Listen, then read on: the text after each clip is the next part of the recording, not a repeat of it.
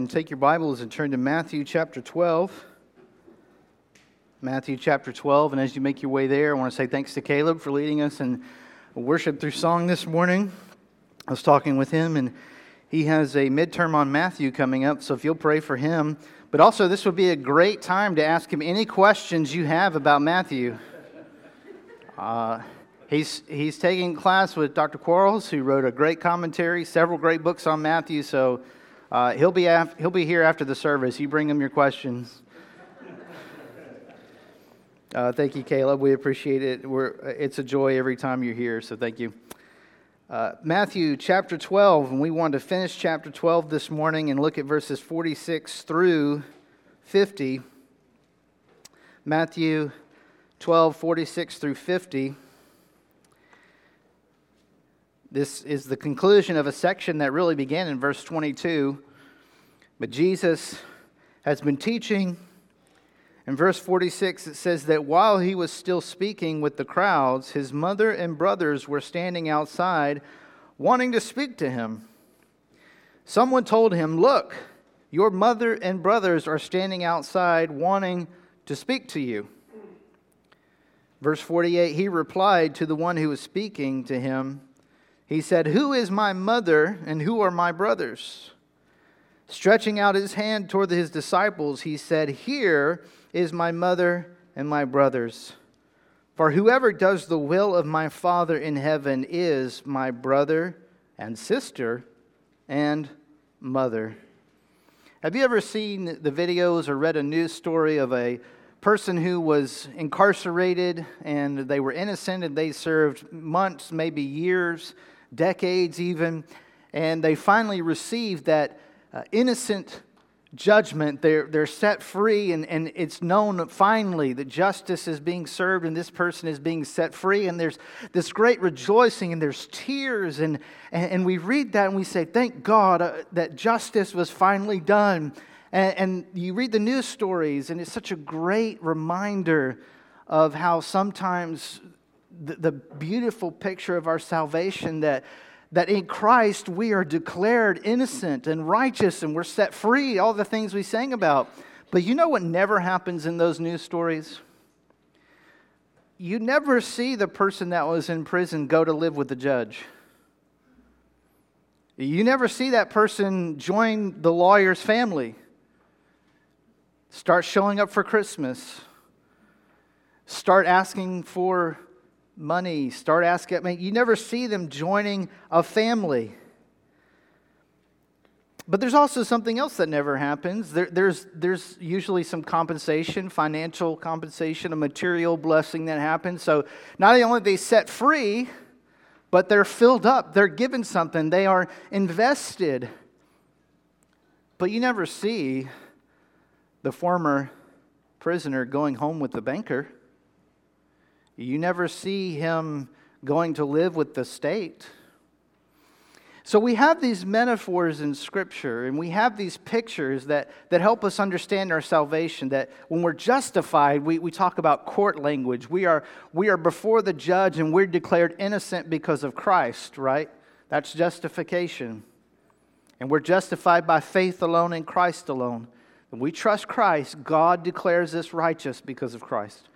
So not only are we declared innocent and, and our sin is, has removed, we're forgiven, but remember we talked about being credited righteousness. So then we enter the world of finance where we have an account that we're forgiven our debt, but our balance is at zero. And so we need something credited to our account. And when we trust Christ, the righteousness of Jesus is imputed, it's deposited into our account. So we have, we have judicial metaphors, we have financial metaphors, but have you ever stopped and asked the question, to what end? To what end? What is the end game? I'm afraid a lot of times when we talk about justification and imputation, these big words and these big concepts, these metaphors, sometimes we, we so emphasize them that we forget the other pictures that the scriptures use. Now, I'm not saying we don't talk about justification. I think that's a word you need to understand. It's a big word, but you need to understand. I think we need to talk about imputation. That's a big word, but it's, an, it's a big word for a big reason. But why does God seek to justify us? Why does God impute to us righteousness that is not ours, that comes outside of us, and that was so costly that it cost Jesus his own life? Why? Well, when we come to our passage this morning, there's actually one more metaphor, one more picture, and really it shows us the end game. When we look at our text, it might surprise us to find that the answer to the question why is answered with language that it's not war language. God doesn't justify us and, and credit us righteousness so that we become soldiers. It's not political language. He doesn't justify us and give us righteousness so that we might become political activists. What is the language that we find in verses 46 through 50? It's the language of family. God justifies and God imputes because God is saving his children. God is making his family. So, what we've been talking about the past few weeks matters not just for theoretical precision, not just for theological precision. It matters because God is building his family, he is making his people, and the way he's doing it is through justifying and imputing. He's reconciling his elect people to be a part of his family. And so, if we want to use theological language, we've talked about justification, we've talked about imputation. This morning, we're talking about the great and glorious doctrine of adoption. That God is saving his sons and daughters. So, the language we find is the language of adoption. And, it's, and we see the importance that Jesus places on this because he talks about a new family and he contrasts it with his natural family. Look at verse 46. He's still speaking, and his mother and brothers were standing outside wanting to speak to him. And this is a big deal because someone actually interrupts Jesus. You ever been interrupted, right? Sometimes it's worth it. It's something that this needs to interrupt what I'm doing right now. But have you ever been interrupted by something that really could wait? Right? But it's important enough in this culture that someone goes up to Jesus in the middle. I mean, just think about how Jesus is just talking about how a, a, demon that is cast out can come back. That's kind of important stuff to talk about. He's talking about, you know, if you don't repent and believe like like we see with the Ninevites and with the queen of the south, you know, it's going to be bad for you. I think anybody with any sense of decorum would understand there are some things that maybe we should wait till Jesus finishes, right? Like, this is a question that could be, but instead, someone, look at the way it's described in the language. While he's still speaking, Jesus in the, is in the middle of teaching, and someone says, Hey, your mom and your brothers want to talk to you. Now, what is, what is going on here? Well, in this culture and in this day and age, family was important. Family was something that took precedence almost everything else. So much so that the implication and the understanding here is the person is saying, Hey, Jesus, we all understand you need to stop what you're doing right now and go see what they want. That's the expectation. The family was on that high of a level that Jesus should stop what he's doing and go see what they want. But Jesus uses this expectation to teach a lesson because he contrasts his natural family with his true family. So it may not seem like a big deal, but it is because this family union is an authoritative body and yet, Jesus uses this to teach us. Look at what he says. He says, Who is my mother and who are my brothers? Now, Jesus is not asking a question that he does not know the answer to. He's not saying, Uh, tell me their names again. I don't know who they are. But he's asking a question to elicit the point. Who, who, is, who actually is my brother brother? Let's stop. You're saying my mother and brothers want to speak to me, but who actually is my mother and brothers? And then notice how it describes in verse 49. He stretches out his hands towards his disciples. So his disciples are there listening, and he points to them. So mom and brothers are outside in the back. Now just imagine that, right? If I was in the middle of preaching, my mom and my sister were standing out in the back and they're waving like, We need to speak to you. We're, we're your mom and your siblings. We need to talk to you. And I said, This is my brother, right? You can see how that would be taken the wrong way. Somebody might say, You shouldn't treat your parents like that. You shouldn't treat your family like that. But that's what Jesus does. He says, This is my brother, and these are my mothers. How can he say that? Well, he gives us the reason in verse 50. He says, For whoever does the will of my Father in heaven is my brother and sister and mother.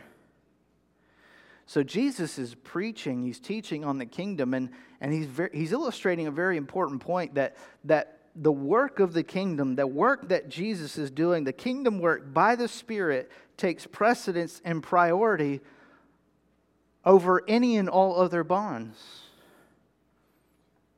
Such that now his brothers and sisters and mothers are not the ones that he is naturally related to, but the ones who do the will of the Father in heaven. And so, what we've seen in this chapter, really this section from, from verse 22 on, where Jesus has endured and, and experienced opposition. And there were a variety of ways in which Jesus was opposed. And Matthew has made it clear that the Lord faces opposition and hostility from people who ought to have been welcoming him. The Pharisees ought to have welcomed him, and his family ought to have welcomed him. And it seems that not even his family understood exactly what it is he was supposed to do. But then Jesus ends with this reminder, and Matthew ends with this reminder that there were those, despite all the opposition, who committed themselves to Jesus who were willing to follow Jesus. And Jesus says, These are his family. His disciples are those who do the will of the Father in heaven, they are his family. Now, this language of doing the will of the Father, if this sounds familiar to you, it's because it's the same language that Matthew uses in Matthew 7 21. And if you remember that passage, that's the passage where Jesus says, Many will come to me saying, Lord, Lord, did we not do all of these things in your name? But Jesus says, The one who enters is the one who does the will of my Father in heaven. And so, the logical question if Jesus is saying the one who does the will of the Father is the one who enters the kingdom and the one who is Christ's family, the question is, what is the will of the Father in heaven? What is it Jesus is having us to do? Well, we've been talking about that for the past three or four weeks. The whole point that Jesus is driving home is that we have to respond rightly to the work of God in Jesus Christ. And when we respond rightly, Matthew is saying that not only are we justified, not only are we given a righteousness outside of ourselves, but ultimately, in the end, we become a part of Christ's true family. Now, stop and think about that for a moment. When you, if you remember nothing else from today, the, the main thing I want you to take away is this when you respond rightly to Christ, you become a part of Christ's true family. When you respond rightly to Christ, you become a part of God's true family. Now, what is the will of the Father in heaven in this context? I think this is what Jesus is talking about that we respond rightly. And we've talked about this. How do you respond rightly? Through repentance and faith. You trust Christ, you turn from your sins, trusting in Christ, and you rest in what Christ has done. Now, here we need to back up a little bit and perhaps be reminded of, of why we're not a part of his family. The reason we're not a part of his family is because of sin. we're born sinners. We're born outside of the family. We're born with a proclivity to like and enjoy being outside of the family.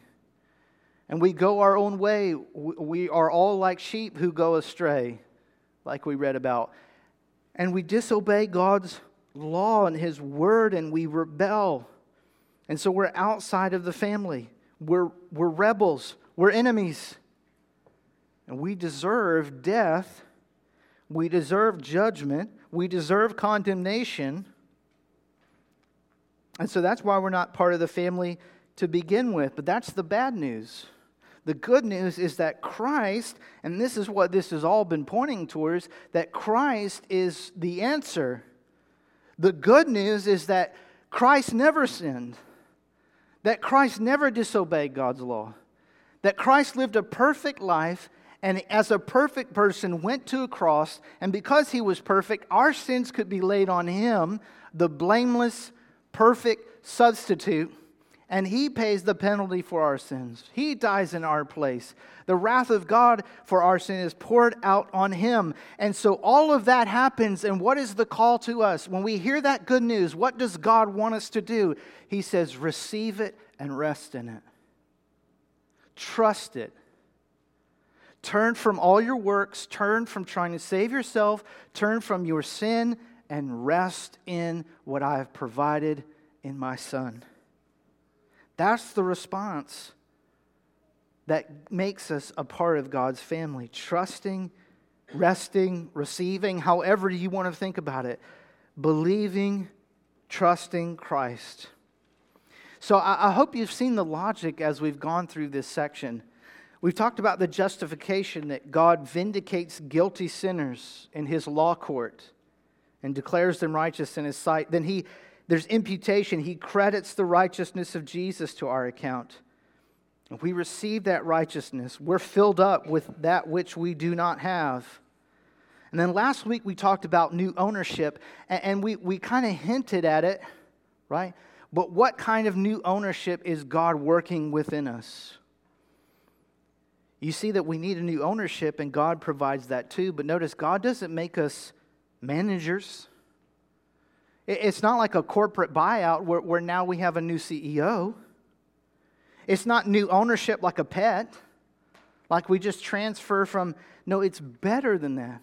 The new ownership that we're after, God provides for us, and it's not new ownership in any other way than we receive the new ownership of becoming a part of a new family. You have a new father. Jesus, when he's teaching, he tells the Pharisees and the scribes, You are of your father, the devil. When we trust Christ, we receive a new ownership in the sense that we become a part of a new family. We have a new father. We have a new brother in Jesus Christ. We become co heirs with Jesus. We are bound to them and in them and with them by the Holy Spirit. And so, Jesus, through his work, God takes rebellious sinners and makes them sons and daughters, like we just sang about the blood of Jesus shed for us that pays for our sin, that enables us to be cleansed brings us into God's family. All you have to do is respond rightly. All you have to do is respond rightly, and you receive a new family, a new ownership. Here's the rub you won't even do that. what you have to understand is that sin so pervades your heart and your will, your desires, that in and of yourself you wouldn't and you didn't, and apart from a supernatural work of God, you won't. Because the Bible doesn't just talk about us being sinners, it talks about us being dead in our sin. Ephesians 2 1 right? We were dead in our sins and trespasses, which we once walked according to the way of this world, right? So here's, here's where it starts to get even better. You think that's good that we respond rightly and we become a part of a new family? Well, that's great. Except for the fact that we would never respond rightly unless God did a work in our life. So not only does God open up the way, but even though the way is there, we don't want to go down that way. That way is not attractive to us. And so, really, the only hope that we have for a new family is not just that the way is opened up, but that God would take us out of a family and put us into His family. There's a difference between someone who you take in, you know, you want to help somebody, you take them in, and they kind of become a part of your family. That's not the kind of adoption we're talking about. This is adoption in the sense that their last name is changed to the new family's last name. Do you see what we're getting at here? This adoption only happens if God does a work in our hearts that we would respond rightly. Think of it this way when you were in your sin, before a supernatural work, you want to know how you treated the offer of the gospel and the offer of this new family? You treated it the way you do when you get that voicemail and it's about a car warranty expiring. What do you do? You hang up, you dismiss, you rip it up, you throw it in the trash.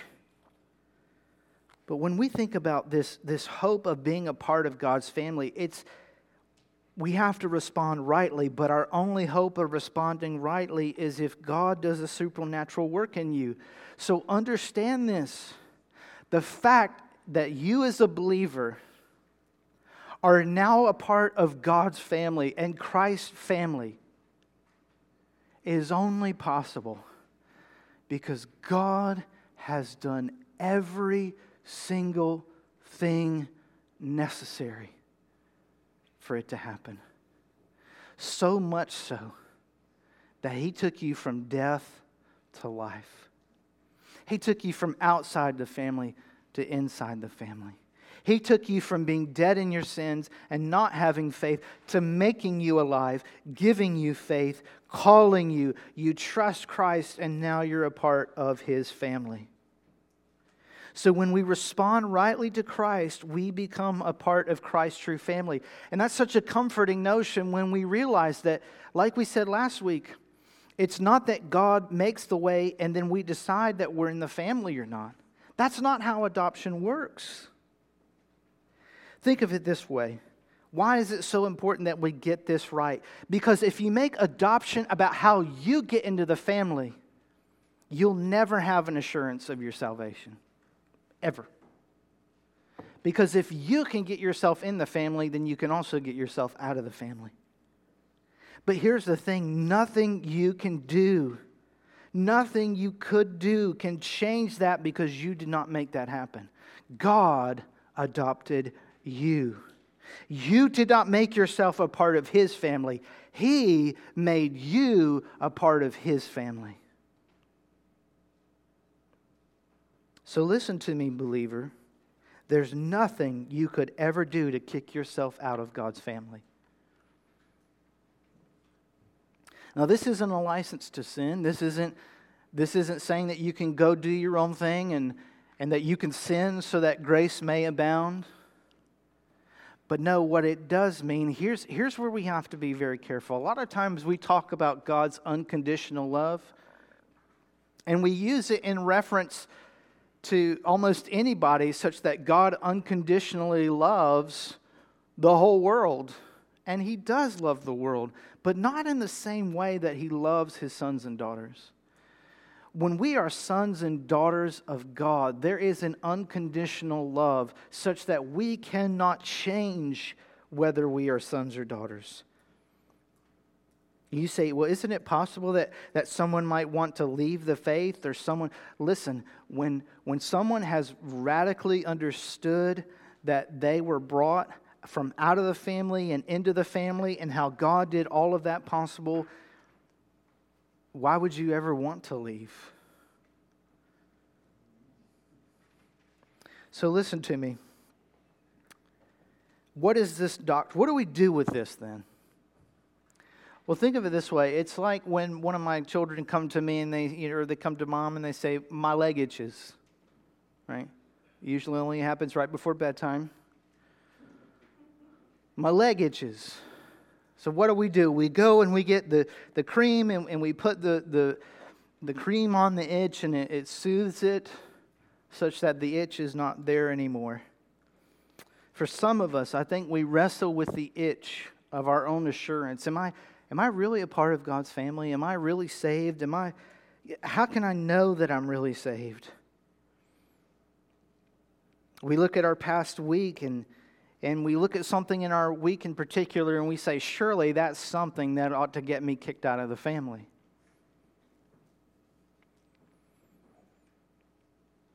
We look at our week and we say, How in the world could I be a part of God's family? Adoption, this, this understanding of adoption, is the soothing cream that we apply to our conscience. So, how can you leave here this morning with a renewed confidence in your adoption as sons and daughters of God? I want to give you four things to remember. Really, this is just a summary of the section and this, this section in general uh, uh, and this passage. How can you leave here with a renewed confidence in your adoption as a son and daughter of God? Four things to remember. First, remember this section points to your need for Christ. Verses 22 through 50 are really all about demonstrating just how badly we need Jesus how utterly hopeless we are apart from the work of Jesus. So, the first thing you need to remember is this section points to your need for Christ. But second, remember this section points to how Christ meets your need. So, this section has taught us just how much we need Jesus, but in doing so, it's also teaching us just how much Jesus has come to meet that need. I love the quote from Charles Spurgeon. He says this I have a great need for Christ, I have a great Christ for my need. Realize that in Christ, God has done everything to bring you into his family. You have this great need, Christ meets that great need. Thirdly, Remember, this passage shows the end to which God has done the amazing work of salvation. Remember, this passage, this section shows the end to which God did an amazing work of salvation. It's one thing for God to work in Christ that we would be declared innocent. And it's another thing that God would give us that which we do not deserve. But isn't it possible that, let's just maybe use our imagination, could God have stopped there? I don't want to get, I'm not trying to wander into heresy. But, but could, have God, could He have stopped there? But He doesn't. It's another thing to, to work for our release. It's another thing to fill us up with that which we don't have. But for God to do all of that so that we might be a son or a daughter of His, that we might know Christ and be a part of His true family. So understand this the ends, not only the ends show just what God has done, but the means, the way that God has done, shows how much He loves us if the end of all of it is that he might bring us into the family, that's great and that's glorious. And we say, wow, God loves me. But don't miss the fact of what Jesus had to go through to make that happen. Not only is it the expanse of what Jesus has done, but the depths of what he's done. The only way that this is possible is because Christ willingly let himself be nailed to a cross. You say, How can I ever be assured of my adoption that God really wanted me to be a part of his family? Look at the cross. Look at what Jesus did for you. Stand back and be amazed at God laying down his life, sending his son, and the son being pierced for your transgressions, crushed for your iniquities. The chastisement of our sin being laid on him, not just to set you free, not just to give you something that you didn't have, but so that he could say that. Think of you, your name, Jason is my brother. That is my sister. Put your name in the blank and see how God loves you. So, this section points to your need for Christ. It points to how Christ meets that need. And it shows the way in which go, God and Christ goes about satisfying that need. Fourth thing you need to remember because God did everything what God calls you to is to trust, to rest, repent, and trust in Christ. When we respond rightly to Christ through faith and repentance, you become a part of God's true family. It is such a beautiful assurance to know that not as God, not only has God done everything to make us a part of the family, but He's done it in such a way that you cannot undo that work. If you're here this morning and you've trusted Christ, you are a part of that family. No misstep, no mistake, nothing that you do can undo that. So leave here with a renewed assurance that it's not up to you to keep your place in the family. It's not up to you to maintain a level of performance such that God doesn't get so dissatisfied with you that he kicks you out of the family. No, go out in boldness and courage and assurance, knowing that yes, you're going to mess up, but that's not going to affect the fact that you are a part of his family because you're trusting in Christ. If you're here this morning and you don't know Jesus, you've never responded to him by trusting him for the forgiveness of your sins.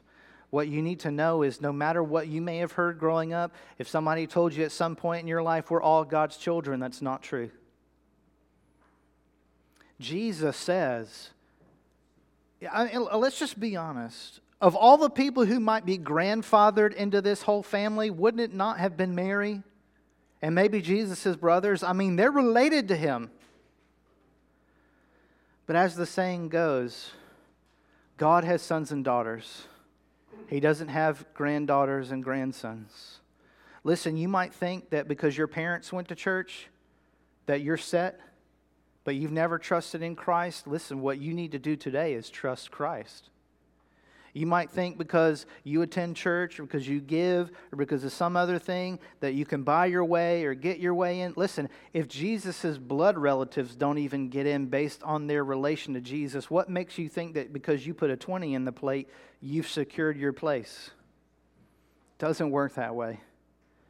And maybe there's not somebody here that thinks that way, but maybe there's somebody watching online that thinks that way. You think you watch a YouTube video and a sermon on YouTube that that covers all your bases. None of that works and none of that matters. What matters is trusting in Christ. So maybe that's what you need to do today for the first time is trust Christ for the forgiveness of your sins.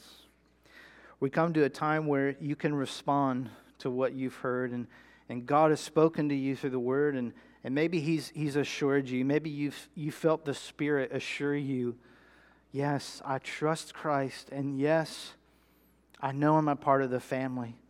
As we respond, thank God for that. Tell him how much you appreciate it. Tell him that you're so thankful that he did all of that to bring you into his family. Maybe you need to pray and ask Christ for forgiveness for the first time. Whatever it is you need to do, now's the time to do it. Don't wait till later. Don't, don't put it off because you want to get out of here in, within the next five or 10 minutes, there's no more important decision you can make right now than to be assured that you're leaving here as a son and a daughter and a brother and a sister in Christ's true family. I'm going to pray. You're going to have a time to respond in your seat. I'll be down here to pray with you if you need somebody to pray with you. Let's pray together. Lord, we thank you for the great kindness and grace that you have had on us, that though we were sinners, Christ died for us. And though we were rebels, you ransomed us, you redeemed us, you rescued us. Not only did you forgive us, not only did you give us a foreign righteousness outside of ourselves, but you did that so that we may know you as Father. God, maybe, maybe we need to ask forgiveness that we've lost the wonder that we can call you Father. Maybe we need to repent of, a, of an apathy and a lack of joy, knowing that we've been brought into Christ's true family. Holy Spirit, as you work through the preaching of the word and as you work in the hearts and minds of your people, God, may we be quick to obey your leading. In Jesus' name we pray. You take a moment.